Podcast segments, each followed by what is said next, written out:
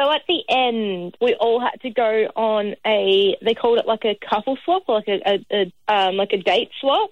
Where uh, and they did it last season and the season before that, where you go with a Oh. different partner and you give like feedback, like on each other's like relationships. The only and he went with Casey, but apparently when they went on their date, there was just like a little bit of flirting going on, and they both came home from their date saying that there was like a a bit of a connection there, and that they felt chemistry with each other and stuff oh, like that. Oh, that's not a nice thing to hear. How was your night, love? Oh, actually, do you know what? I'd go her. Yeah, there's a bit of chemistry. yeah, was of yeah. Just kind of left Drew and I a little bit like, oh, WTF? So I was Was it- I don't recall this episode Um, at all. yeah, it, none of it ever went to air. None of it did. They did Ah. show the only thing they did show is they showed the the Stacy and Steve.